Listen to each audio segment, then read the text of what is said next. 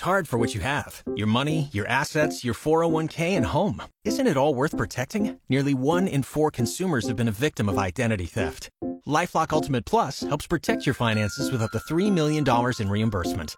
LifeLock alerts you to identity threats you might miss, and if your identity is stolen, your dedicated U.S.-based restoration specialist will work to fix it. Let LifeLock help protect what you've worked so hard for. Save 25% off your first year on LifeLock Ultimate Plus at lifeLock.com/aware. Terms apply. Live from the studios of News Talk 1480 WHBC, it's Kenny and JT. Cavaliers basketball coming your way later tonight here on WHBC. 7.30 pregame. Tip-off is 8 o'clock because they're on the road beginning, what is this, a one, two, three, four-game road trip at Oklahoma City. And joining us right now to preview that game and uh, get the early returns, using a uh, voting uh, term there, to uh, describe the Cavaliers to this point at 3 and 4. Our good buddy Chris Fedor, Cavs beat reporter for Cleveland.com. CFED, how was the flight to uh, OKC, my friend? Guys, there were no issues. My bag made it on time. I made it on time. There were no delays. So starting off a road trip that way is very, very promising. We just don't Oh. know what the next day is going to hold or the next or the next. I hear you, man. Always nice to make sure the bag gets there along with you, Chris. So uh, before we get into tonight's preview against Oklahoma City, uh, let's go back and review the first seven games. Cavaliers three and four, coming off their biggest win of the season Sunday against Golden State. Chris, uh, your thoughts through seven games from what you've seen from this team so far?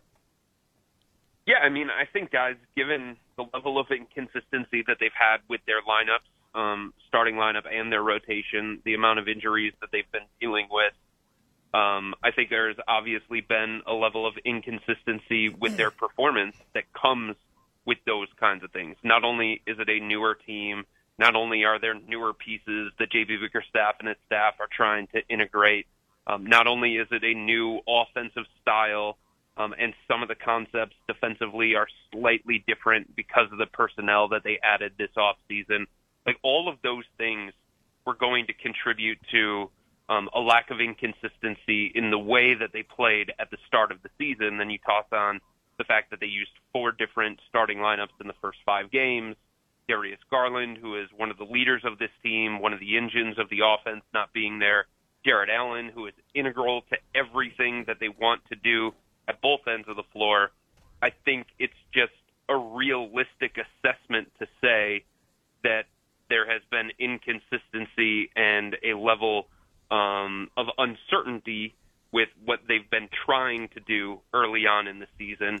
And there's reason to believe that some of those struggles that we've seen early on are going to be more of a thing of the past once they come together and get an opportunity um, to be whole again. That kind of answers my question because what I was going to look at it was, do you like what you see so far? And we know it's only seven games in, but when I start thinking of teams, other players, and the stars on other teams, and we've got one against us tonight, Shai Gilgeous Alexander. Last time we play them, he scores 34.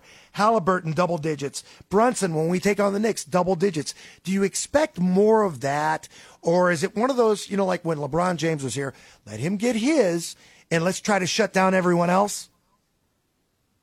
I just think the reality of this team, guys, is that their defense is built on protecting the paint and two interior forces in Jarrett Allen and Evan Mobley that cover up weaknesses um, that are all defense type players. But out on the perimeter, that's where the weak points are. Isaac Okoro is no longer in the starting lineup. He's no longer playing next to Darius Garland and Donovan Mitchell and taking those kinds of assignments. Now it's on Darius. Now it's on Donovan they're going to have to show that they can consistently guard their man and make things more difficult on those star perimeter players that you're talking about, JD, and the star perimeter players that the Cavs are going to continue to see as they progress through the season. Um, and I just think there are going to be issues that those two guys are going to have specifically when it comes to defending them. But if the Cavs as a whole mm-hmm. can be a great defensive team, even with some of those weak points on the perimeter, that's really all that's going to matter. And at the start of the season, they were struggling on defense. They weren't playing up to the standard that they believe they're capable of, the, the standard that JB Bickerstaff has set. And since Jarrett Allen came back, and the team got more whole, all of a sudden they're knocking on the door of a top 10 defense in the NBA again, and I don't think it's going to be too long before they crack the top 10 and even the top five because when you have those two unique players um, on the interior of your defense and they're going to play 30 to 36 minutes a night, the Cavs are going to be a great team um, because that's how they're constructed defensively. Chris Fedor with Cleveland.com talking Cavaliers basketball right now on the Kenny and JT show.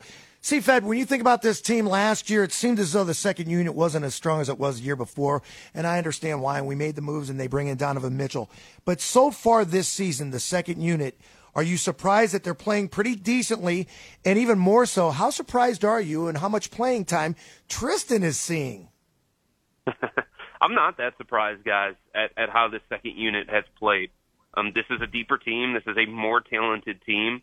Um, and I think JB Bickerstaff has um, more certainty with what he's going to be able to go to when it comes to his bench. And I think the other thing, there are fewer either or choices when it comes to JB. And I think that gives him a level of trust and a level of belief that he didn't necessarily have last year. If you think about his decisions last year, it was so much about, okay, if I go with Lamar Stevens, I'm getting defense, but I'm not getting a ton of offense. Right? If I go with Cedi Osman, I'm getting some movement, I'm getting some shooting, maybe some playmaking, but he's one of the worst defenders in the entire NBA by any metric that you want to look at. In Isaac Okoro, it's the same thing. Okay, I'm losing a bunch on offense, but I get the rugged defense, I get the ability to get out in transition and, and things along those lines there are more two-way options for JB on his bench that he can be a little bit more creative with his lineups. He can be more versatile with his lineups. He can play four shooters. He can play five out. All those different things are now more available to him because of the personnel change. And it wasn't that way last year because it was a limited bench that he had. So I'm not all that surprised by the level of success that they've been having. I think guys understand their roles. They're comfortable in those roles.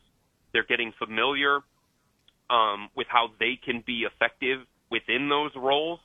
And when it comes to Tristan Thompson, I had somebody um, at the beginning of the season inside the organization say, "Well, he can't be worse on the court than Robin Lopez." Right? So they you know, never played Lopez though.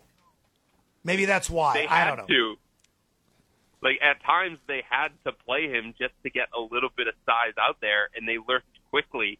Like, yeah, that's Mm-hmm. probably not going to work. He's not going to give us much on the court. And I think Tristan, you know, for all the things that that he brings to the table from an intangible standpoint and a leadership standpoint, he has shown that there's a little Mm-hmm. bit left for him from a productivity standpoint. Um, and he has displaced Damian Jones already Mm-hmm. in this nightly rotation because Damian Jones was just terrible at the beginning of the year. Happy to have with us Chris Fedor, outstanding Cavs beat reporter, Cleveland.com.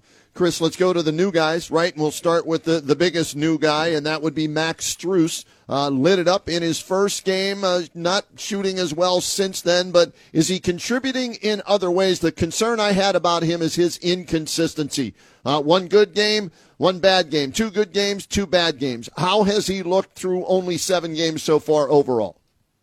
Guys, I think that's just going to be part of who he is, right? There's so many people that look at these different role players and they want more consistency. And it's like, well, Yeah. that's what makes them role players, right? Like Caris LeVert is who he is. He's not a starting caliber top three guy that you're going to build around because of that level of inconsistency. Max Strus is not an all-star on the surface. Max Strus is not a $25 million, $30 million wing because there is a level of inconsistency with his game. But I think the broader point is that he can impact games even when he's not shooting at a high clip. His three point percentage is not near up to his standards. His three point percentage early this season is not what the Cavs expected. But they're like 17 points per 100 possessions better with him on the court because of the gravity, because of the movement, because of his ability to take pressure off of Darius Garland and Donovan Mitchell. And him being out there, no matter if he's making shots or not, he's a threat to the opposing defense. and they can't guard Darius and Donovan the way that they would want to guard those guys because they don't want to leave Max Strus open for three because they know what his reputation is. And because they know he is capable of getting hot and knocking down seven threes in a game. So I do think he is bringing more to the table and he's making a positive impact. The Cavs starting lineup, and it's a small sample size, they've only been together just a little bit here because of the injury to Jarrett Allen, but they are absolutely decimating opponents. Um, they're 19 points per 100 possessions better than opponents. They've got an offensive rating of 119, which would be third best in the NBA, and they've got a defensive rating together of 100, which would be the best in the NBA. So he's still providing an impact, and this team is still functioning at a high level, even though he has been inconsistent, even though he is missing shots. And it makes you think, okay, if he starts shooting at the percentages that he has shown throughout his career, how is that going to lead to this offense taking the next step? And you get a little bit excited about that possibility. All right, what about Georgie Niang uh, so far? Again, up and down. Is that just fitting into a new offense? Yeah, I think he's finding his way, right? Like okay. I think he's trying to figure out where his minutes are coming from, where his shots are going to come from. Um, his teammates are still learning how to play with somebody like that, and, and that's part of what comes with with this team together. They weren't drastic changes that were made this off season. They didn't add somebody like Damian Lillard. They didn't shift around their team the way that Boston did by bringing in Kristaps Porzingis and using a completely different look. But these types of players, Max Strus and Georges Niang, the kind of shooters they are, the kind of movement that they bring to the table, the Cavs players aren't used to playing with guys like that. Right. right. They aren't used to diversifying the offense away from so much pick and roll stuff that they ran so effectively at times in the regular season last year. Um, so I do think there is some newness involved in his shooting percentages. And the thing that we know about Niang is for his entire career, he's been a 40% three point shooter. That isn't just going to stop because he came to Cleveland. And you would think that there's going to be some positive regression when it comes to his shooting. Chris, as I, I look at the offseason moves, I think they're a better team, no question about it, right? I mean, uh, Max Strus is an upgrade over uh, you know anybody they had playing the wing last year as a starter. Yeah. So it's definitely a better team on paper, and we're starting hopefully to see that on the floor. But how much better is my question compared to what the other teams in the Eastern Conference did in the offseason? I have no idea. I think that remains to be seen because I have the same question that you do, Kenny and JT. I have the same question that I think a lot of people around the NBA do. Um, we saw a couple of years ago this team go from 22 wins to 44 in the play-in tournament. Then we saw them go from 44 wins in a play-in tournament appearance to 51 wins and a playoff appearance. Um, they have to show that they're ready to take that next step as an organization. Um, we know that they're good. I just don't think anybody knows just how good they are. I don't think the Cavs know how good mm-hmm. they are or how good mm-hmm. they mm. can be. I think JB Bickerstaff's still trying to figure that out. I think the Cavs front office is still trying to figure that out because going from bad to good in the NBA is a whole lot easier than going from good to great. And for the right. Cavs to get on the same level as, you know, Boston in the Eastern Conference, Denver out west, um, Milwaukee in the Eastern Conference. If you're looking at this in tiers, I think the honest way to assess the Cavs and where they stand in the East is that there is a gap. It's Boston, Milwaukee, and a huge gap between those two teams and the rest of the East, which, however you want to cluster them together, Philadelphia, Cleveland, Atlanta, if you want to put in that second tier, or maybe you see it as Philadelphia, Cleveland, New York, with Atlanta in the third tier. I think the Cavs are a second tier Eastern Conference team, but I think they're better equipped to to deal with what's coming at them in a seven game playoff series than they were last year. That doesn't okay. mean that they're going to get out of the first round um, because a lot of that is going to be dependent on what matchup they see in the first round. But they're better equipped and they have more optionality as a roster um, to handle some of the things that, that a team like New York threw at them in the playoff series that they just weren't equipped to deal with. Chris Fedor, always a pleasure to catch up with you. Love the insight. Keep up the fantastic work. We always appreciate it. Safe travels, and we'll talk again down the road, all right? You got it, guys. Anytime.